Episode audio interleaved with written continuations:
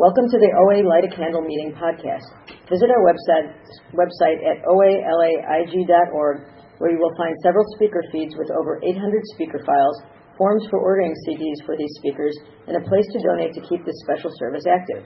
The opinions expressed on the Light a Candle podcast are those of individual OA members and do not represent OA as a whole. I would now like to introduce our speaker for tonight, John Kay.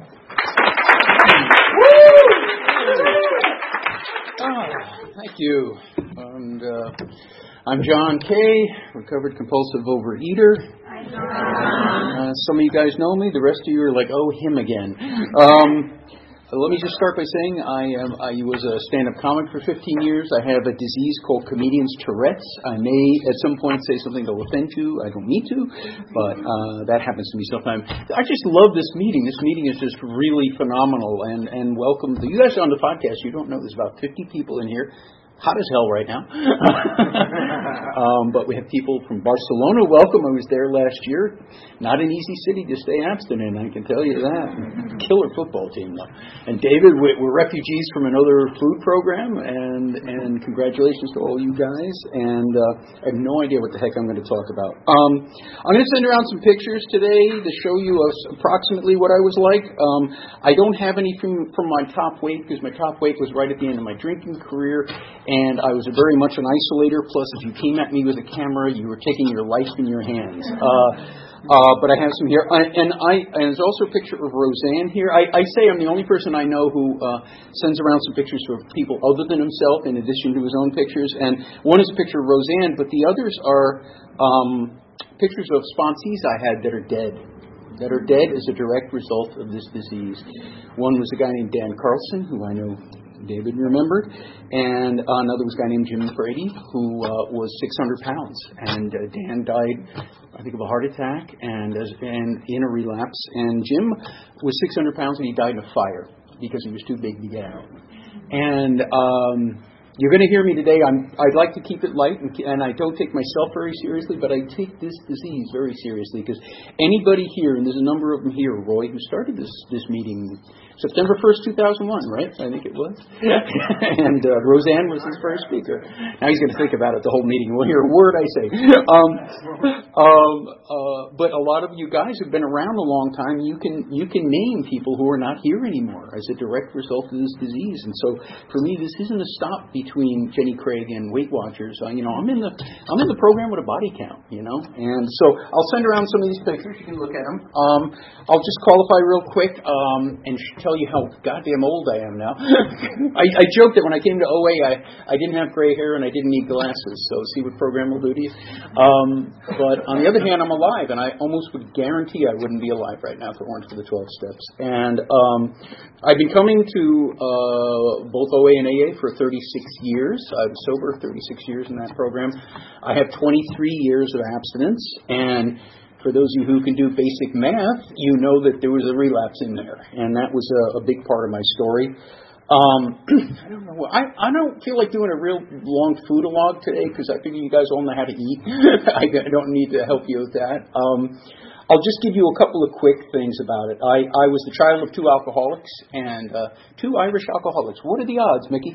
Um, um, and and the thing about that is, if you're a child of addiction in a household of addiction and craziness going on, you get some really bad messages. You you get messages like crazy stuff will happen, and then the next day everything's fine. Everything's fine. You know, pay no attention to that car going through the front window. Everything's fine. You know. Um, uh, also, uh, we don't talk about what's in here at all. We'll talk to you all. We'll talk sports, we'll talk politics, but how we feel in here, it doesn't exist, you know. And the other thing is that um, the worst thing I think is is if you're a little kid, you know, it's not like parents sit you down and say you should do drink, drugs and drink. It's great, but they will. You will see certain behaviors in your parents, like they will get upset and go, "I need a." I need a fill in the blank. I need a drink. I need a drug. I need a cigarette. I need something.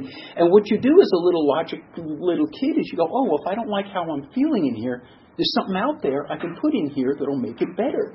And uh, the idea that it was an inside job never crossed my mind. And so at a very early age, that was food for me. And, and I grew up as a fat kid, which was a miserable existence, getting beat up for being fat, called every name in the book, and, and all that. And uh, I'm going to fast forward through a lot of that. Um, went on every diet, by the way, when I was, even though I was heavy, all the way through high school. You know, was on every damn diet. Went through Weight Watchers and all these other crazy things. And uh, you know, when I first came in, I said I, I was on every diet none of them worked. And the reality is, no, I was on every diet and they all worked. They all worked once. But you know what? I got an addict's brain, and then after I do it once, because my first time through, I'm going to take my brain out and I'll follow what you tell me because I'm a good little student. And then I'm looking for the loopholes, and then it doesn't work anymore. And so I went all the way through high school as the fat kid. Um, I didn't drink. In, I, I went to a party high school in Greenwich, Connecticut, and I was damned if I was going to be like my parents, who were alcoholics. And uh, so I didn't drink. But then I was I was a you know 19 year old fat kid, uh, terribly shy, terribly full of hormones, wanting to meet the opposite sex, but not, you know, the, there's that TV show where the guy has to drink to talk to women, and that was that was literally me. And so I, I found alcohol, I fell in love with it, and it's really not AA here, but I got to tell you that that was the first time in my life I was ever able to lose any weight because I essentially changed my sugar to the liquid form and.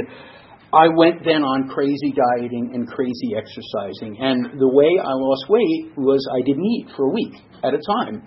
And then I binged on one night, and then I would not eat for another week. Well, you know, if you're if you're a 19 year old kid and you do that, you will lose weight. It's not healthy, but you will.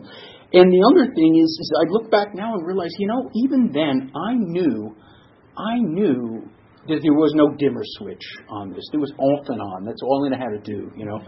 In electronics, they call that a duty cycle. You know, if I can keep it off as long as possible, I'll lose weight, and that's all I could do.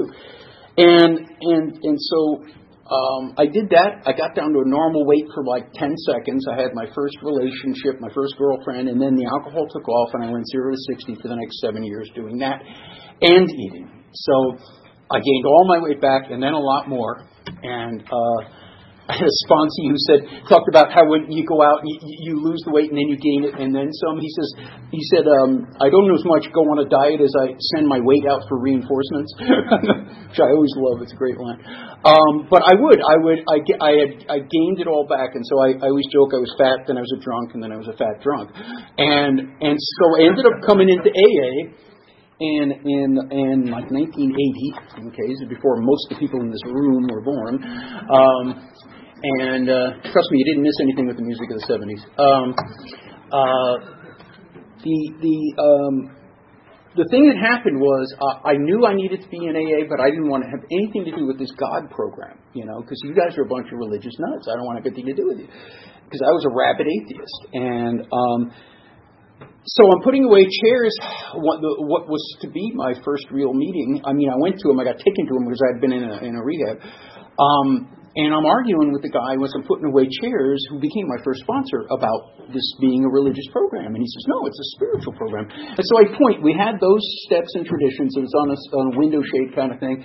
And I'm pointing to all this. It says God there. It says God there. It has him with a capital H. And he looked at it and he went, okay, leave it out. And I'm like, what?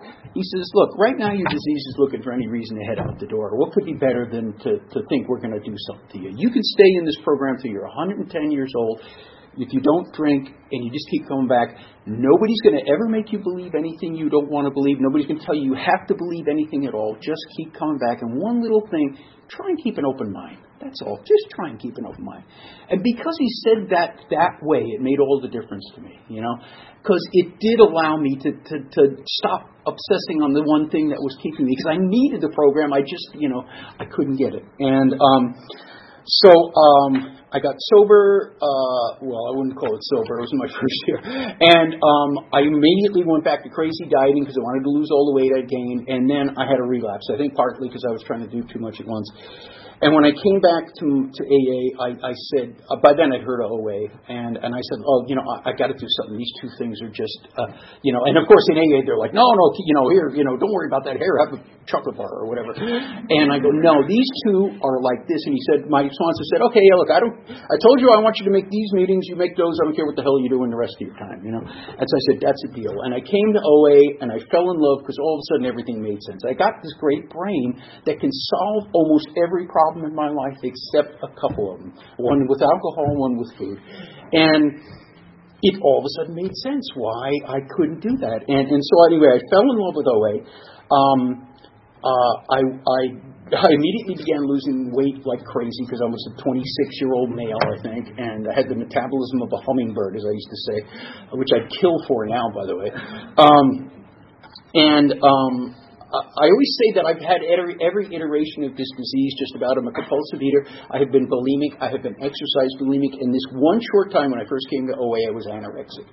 And what that was about was having been a fat kid almost my whole life, except for that one little moment the, the concept of goal weight comes with like the sound of angels singing, you know? goal weight, oh my God, if I get the goal weight, oh, the whole world will change.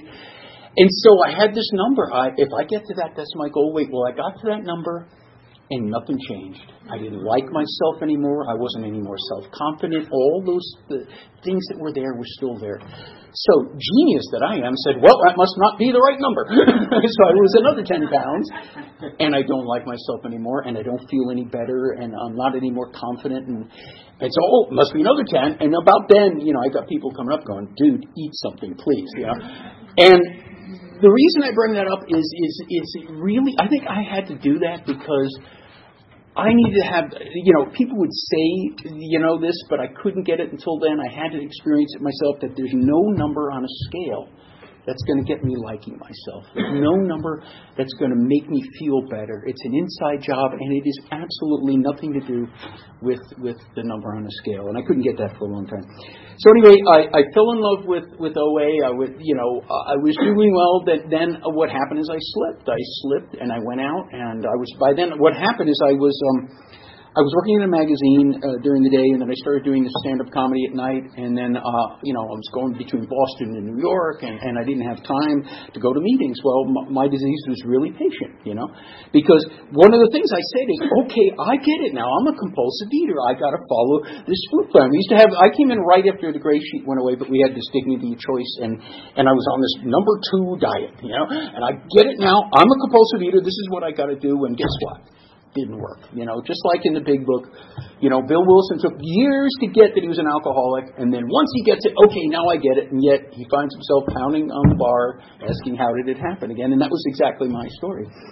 So I ended up coming back. It's it's a really strange synchronicity. Uh, I ended up coming. A great group started in Darien, Connecticut, and it really was strong, and it helped pull me out of that that that slip uh, or that relapse, I should say. And it's such an ironic thing that I find out years later that the lady who started this program, uh, that program there, Barbara, had moved from Los Angeles from Serenity Sunday and brought Serenity Sunday to that meeting, which is now one of my home meetings. So it's you know that weird synchronicity.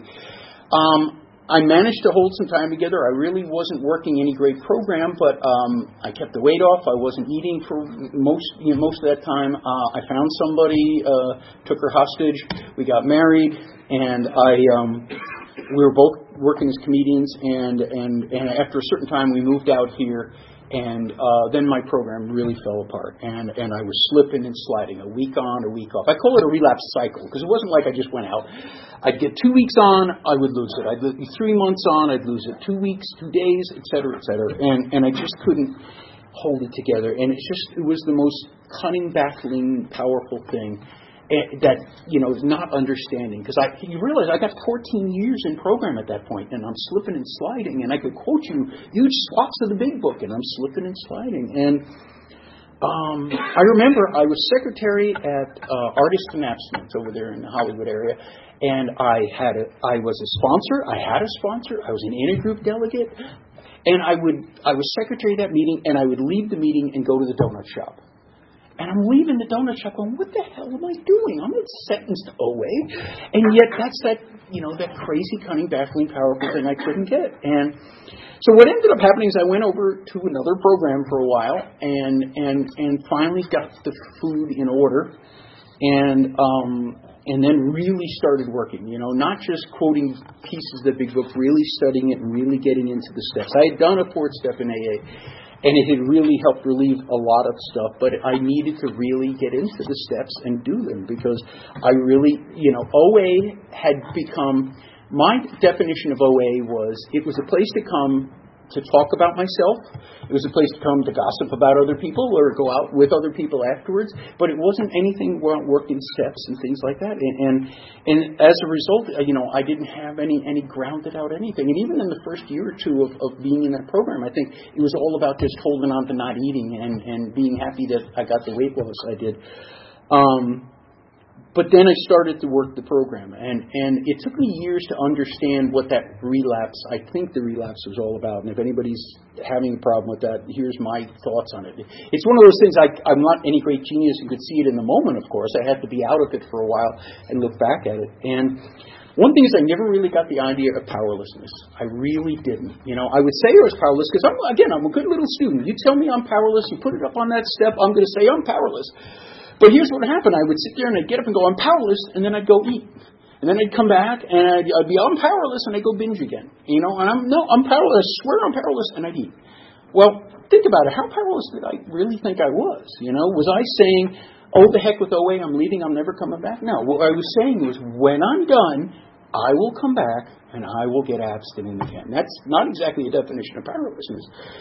And it took me years to get that. And the reason I have, the I believed I was powerful over the food, and the reason I believed it is I had the empirical evidence that it was true. Because I knew if I went out and binged, you know, I could come back. It might not be easy. I might have to go to 90 meetings in 90 days. I may have to get a new sponsor. He'll have me do a lot of writing. But eventually I would grind that train to a halt again and I would stop eating and be, quote, abstinent. And then the moment that train came to a stop, the clock was ticking on when I was going to go out again because it was an option. And that's what I couldn't see until years later. That I was on this multi year in and out, in and out, in and out cycle, and I considered the ins as abstinence, and they weren't. I just happened to be on some ins, okay? I wasn't really abstinent. Food was still an option. And what I had to see that changed for me was how I looked at what powerlessness meant. You know, uh, years ago when I came in, one of the things we do, we don't eat no matter what, you know, real rah rah. And I heard it in a much nicer way. Somebody said, I was at Hill Street one day, and, and somebody said, her sponsor said, if you're a compulsive eater and you've made food an option, it's always going to be the only option. It's always going to be the path of least resistance. And, and it was absolutely true. To me, that's what changed, is when I started to see you know, the thing about Jim and Dan and Murray, some of you guys remember Murray, and other people that I can name that are dead as a direct result of this disease, is it wasn't like they didn't have it. They had it, and they gave it away. And if I could get in a time machine and go back to the day Murray was picking up that first compulsive bite and say, Murray, don't do this. If you do this, you're going to go out. And you're going to be out for a while, and then you'll come back and you'll try and get it back, and you'll slip and slide, and then you'll go out again, and you'll come back another time, and then you'll disappear. And then we'll hear, Did you hear about Murray? And whenever I hear, Did you hear about blank? I know what's coming, you know? And the thing is, if I could tell Murray at that moment, You're going to die if you do this that first compulsive bite would be a lot more important than it was to him then. And what I realize now, having done a lot of work on character defects, is I'm just another bozo on the bus, and if that can happen to Murray, it can happen to me. Murray was way smarter than me. Murray, Murray was literally a rocket scientist. There are things on the moon that Murray put on the moon, and, and he was brilliant, and it didn't matter. He's the smartest guy in the graveyard, you know, and that could be me. And um, and the other thing I didn't understand was how my disease worked. You know, I was saying today my disease is like the world's best salesman.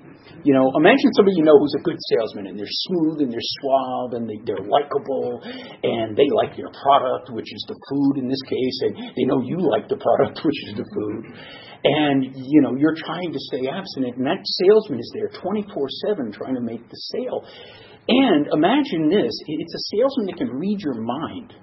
So whatever you're going to say no to, he's got the answer. Imagine if you went to buy a car and you want to get the heck out of there, and the guy has got the answer before it would be really hard. And that's what my disease does. And the really evil thing about my disease is if it makes the sale, if it got me to go out and binge, it would then put its arm around me and say, "Oh, and by the way, this is your idea."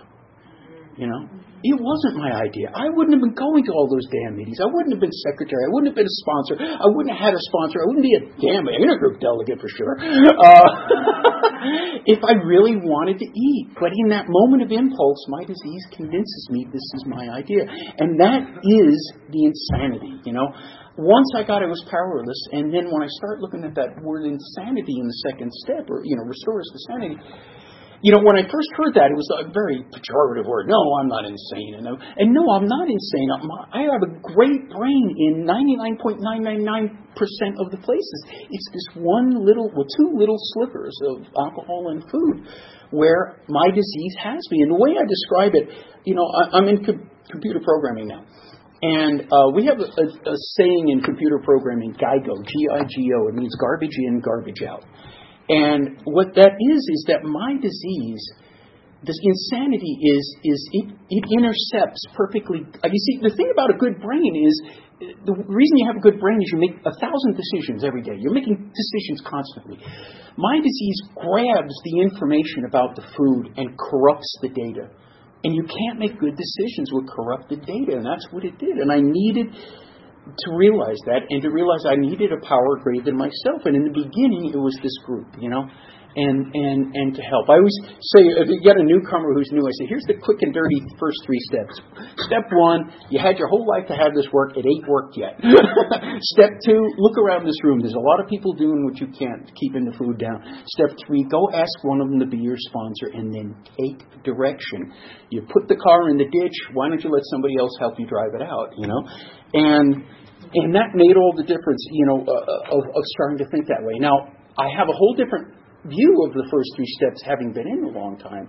Because I, you know, I did a. T- uh, by the way, I'm a member of a, of a phone group that I'm really, I really love and like to tell people about called A Vision for You, and it is. Uh, you can find it. A vision4you.info is the website that'll tell you uh, how to get it. And by the way, the four is the numeral four. A Vision for You.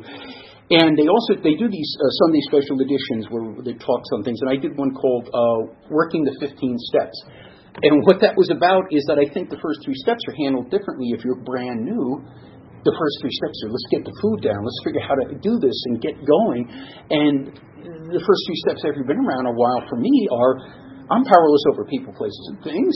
you know, I'm still nuts, and I need to ground out with another human being and and I need to turn my my life over, or at least it, it, you know I of, I always had trouble with turn it over. It was this one of these weird phrases. I like to think of it almost in in the in, in the reverse of, of I'm I'm removing the blockage of self will. You know, I'm getting myself out of the way of life as much as I can, and and and it and it really helped me to do it that way.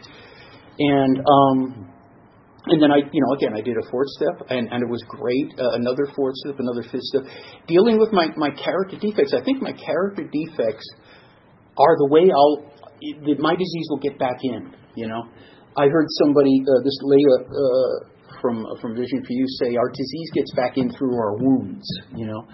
And I heard somebody else talk about that, um, that our defects are, are mental scar tissue from a life of things happening, and and it was definitely true for me. You know, I I grew up in a crazy household. These, you know, I don't even like the phrase character defects because it's it, it has a certain loaded bit to it. You know, defect, defective. I like like you know, um, defense mechanisms. I grew up in a crazy household, and these were defense mechanisms. I was a sane person in an insane environment, and I had to develop defense mechanisms. And they were great at the time, but now they work against me. So, you know, another phrase I've heard used is character liabilities, you know, and they are, you know. And if I scrape down on almost all of these character liabilities, and they are, it comes down to fear fear of one kind or another. You know, when I was new, you know, we guys, we'll take the we'll take the macho one, which is anger, right? you know, because that's a macho one. But fear, but you know, anger is really a secondary emotion anyway. If you scrape it down, and underneath it is fear, it's hurt, and it's things like that. And for me to realize that almost everything comes down to some version of fear, you know. And when I really look at what takes up the majority of my bad behaviors, it's fear of not being enough. I'm not good enough. I'm not as good as you. I don't I don't want to be seen as less than you. So I will do all these crazy things to make myself feel better, you know, the illusion. And and I needed to work on those. And and I believe, you know, today I can only do so much, you know, and and, and it will come. The other thing was finding finding some kind of a higher power. I'm sort of backing up here, but you know, I I found in the beginning, and I tell newcomers, you know. No matter what you believe about God or a higher power, you probably think it's been around since before 1935, right? Well, people were dying of alcoholism without any hope until 1935 and a compulsive eating until 1960 and you know what? Some of those people that were dying were priests, ministers, rabbis, cantors, nuns. If it was simply a matter of a conscious contact with a higher power alone, they wouldn't have needed to come. And I, I know people of all those those uh, persuasions in program. They, you know, I believe that the 12 steps are God's gift to the 20th century. And I believe it's the rowboat that was dropped down here. And those priests, nuns, ministers, they all have to get in the same rowboat we do, which is to work the program and to work the steps. And it's no different from anybody else. And and you know, I've come to some belief in a higher power now, but it, it was you know, in the beginning it was just be have power, the, uh, have faith in the process. Because the thing about this process is you need faith to do these steps, because you're told to do things you don't understand. What the hell does all this have to do with me? I want to lose some weight, you know. And people tell me this is the you just trust us. You know, I came from another program where I'm, I used to hear from my old sponsor, bitch and moan, but do it anyway. And because that's what I got given, I did. And I couldn't understand a lot of the things I was told to do until later, and I could look backwards. And that's why you do need faith in this program. And um, uh, you know, and, and I've always said some of the stupidest things that were ever said to me were said to me by a sponsor, you know. And when I say that, I mean I'd hang up the phone. That's the stupidest damn thing I've ever heard. But I was told to do it anyway, or trained, so I would do it and then look backwards and go, "That's exactly what I needed to do," you know. And and so, you know, um, I worked forward and I went and made all my amends and and uh, tried to do the best I could, and you know, with just about every one of them I was able to make and and you know living in 10 11 and 12 i always joke that you know i think the one i've gotten the best earliest on was the 10th step of making prompt amends i just wish i didn't have to make them so much. I don't know about you guys. You know they have that great phrase uh, phrase in the aa 12 and 12 re- restraint of pen and tongue. Well uh, i've amended it to say restraint of pen and tongue and send button. That has gotten me into more trouble than anything else. And um and then, you know, 11, you know, praying only for knowledge of His will for us and the power to carry that out. I think that the most important word in the step is the word only, you know, praying only. Because before, God was Santa Claus to me, you know. If I believed in God at all, it was, okay, help me get out of this scrape, help me with this. Here's my list. If you give me this, then I'll believe in you, you know. The other thing is I had a real arrogance about about my belief in a higher power. I wanted the answers. I explain to me why there's a Holocaust. Explain to me this. Explain to me that. And there was a real ego and arrogance in that. And today I don't have to. It, it, I don't have to understand. I don't have the big picture. I just know that this program works. I, I'm just so lucky to be living in LA where we see this every day. We see people 20, 30, 40 years. Because I, I go around the country a lot and they don't have what we have here. And I'm very grateful for it. I'm grateful for you and thanks for letting me share.